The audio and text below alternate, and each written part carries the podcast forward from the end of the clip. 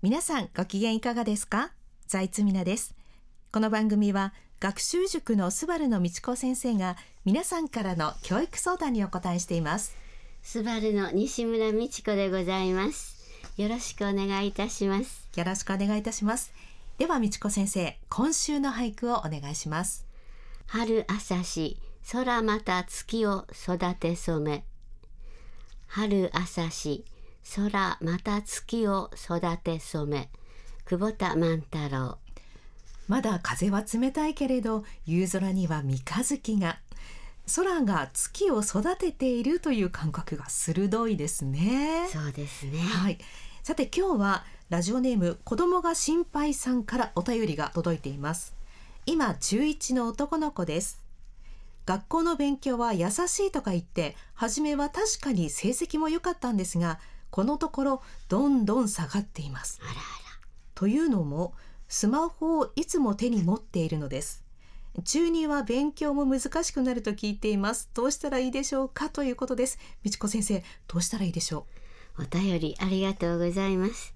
中学2年生はおっしゃる通り重要単元が続出するとても大事な学年です、はい中1の延長線上でのんびり構えていたら大変なことになりますね。そうですよね。またスマホについては多くの保護者のお悩みかもしれません。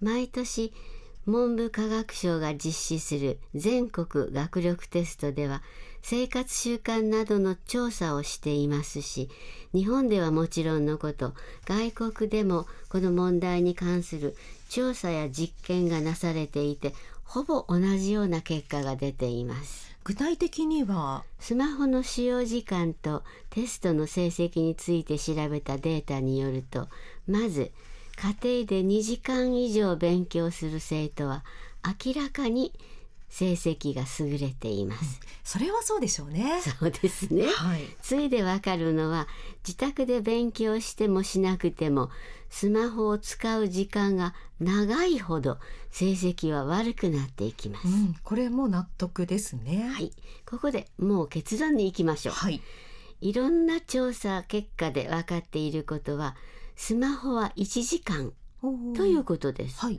実は面白いデータがあります。はいスマホを全く使わない生徒よりもスマホを1時間くらい使用する生徒の方が成績がいいんです。え？それはまたどういうことですか？うん、例えばねはい。財津さんがスマホは1時間でやめると決めたとしますね。はい、うん、そしてやっててどんどん面白くなっていくうちに、なんと1時間になりました。はい。さあ財津さんどうします？もうちょっとで一区切りだからあと少しやろうかなってなりますまあね、普通そうなりますよね。ね。そしてもうちょっともうちょっととやってるうちに2時間経ってしまいました。うんありえます。ということは1時間でやめられる生徒は自分の意思で自分をコントロールできる。はいつまり何事も計画性を持ってやれるということですねそうですね。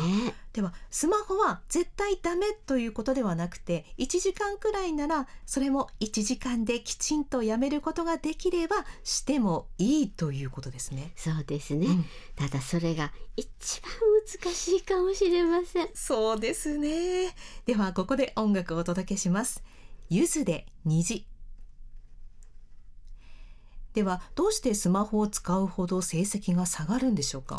そこが分かれば自制心が働くかもしれませんね。はい。ある研究ではスマホを含むネットにのめり込めばのめり込むほど自分の意思考える力想像する力のほか人の気持ちを理解したりその場の空気を読んだりするような高いコミュニケーションを司る前頭前野という脳ですね、はい。中心に脳が発達していないということです。脳が発達していないって大事ではないですか？そうなんです。うんスマホを使っている時は脳はあんまり活発に動いていませんよね。うん、それは当然といえば当然という感じがしますね。使わない機能はどんどん衰えていくんです。あ、確かにそうです。だから言葉に関する脳の領域や記憶や学習に関わる海馬という領域にも影響が見られるそうです最近起こるいろいろな事件はちょっと一息入れて考えてみれば分かりそうなものなのにと思うようなことも多い気がするんですがもしかしたら年齢に関係なくスマホにのめり込んでいるのかもしれませんね。そうですね、うん、では最後に明るい話題を、はい、脳は悪い習慣を断ち切るだけで機能が回復する。そうなんですね。ではお便りをくださった子供が心配さん。お子さんのスマホの時間をお子さんと相談して1時間にしてみてください初めは大変だと思いますので一緒に頑張ってみてくださいね。それではスバルインフォメーションです。スバルの新年度が3月に開校します。現在新年度入学生を受付中です。小学6年生の中学準備講座も好評開講中です。一足早くスバルで新学年へ好スタートを切りましょう。スバルの教室にお急ぎください。また2月17日土曜日は鹿児島県の参考模試です。自分の力を試してみましょう。特典など詳しくはスバルのホームページをご覧ください。そして道子先生が書き上げた渾身の教育指南書。21世紀を生き抜く子どもたちをお読みになりたい方はアマゾンかお近くの本屋さんでお買い求めください。若いお母さんそれに独身の方にも人気だそうです。書店にない場合はスバルのホームページをご覧ください。それでは。また来週。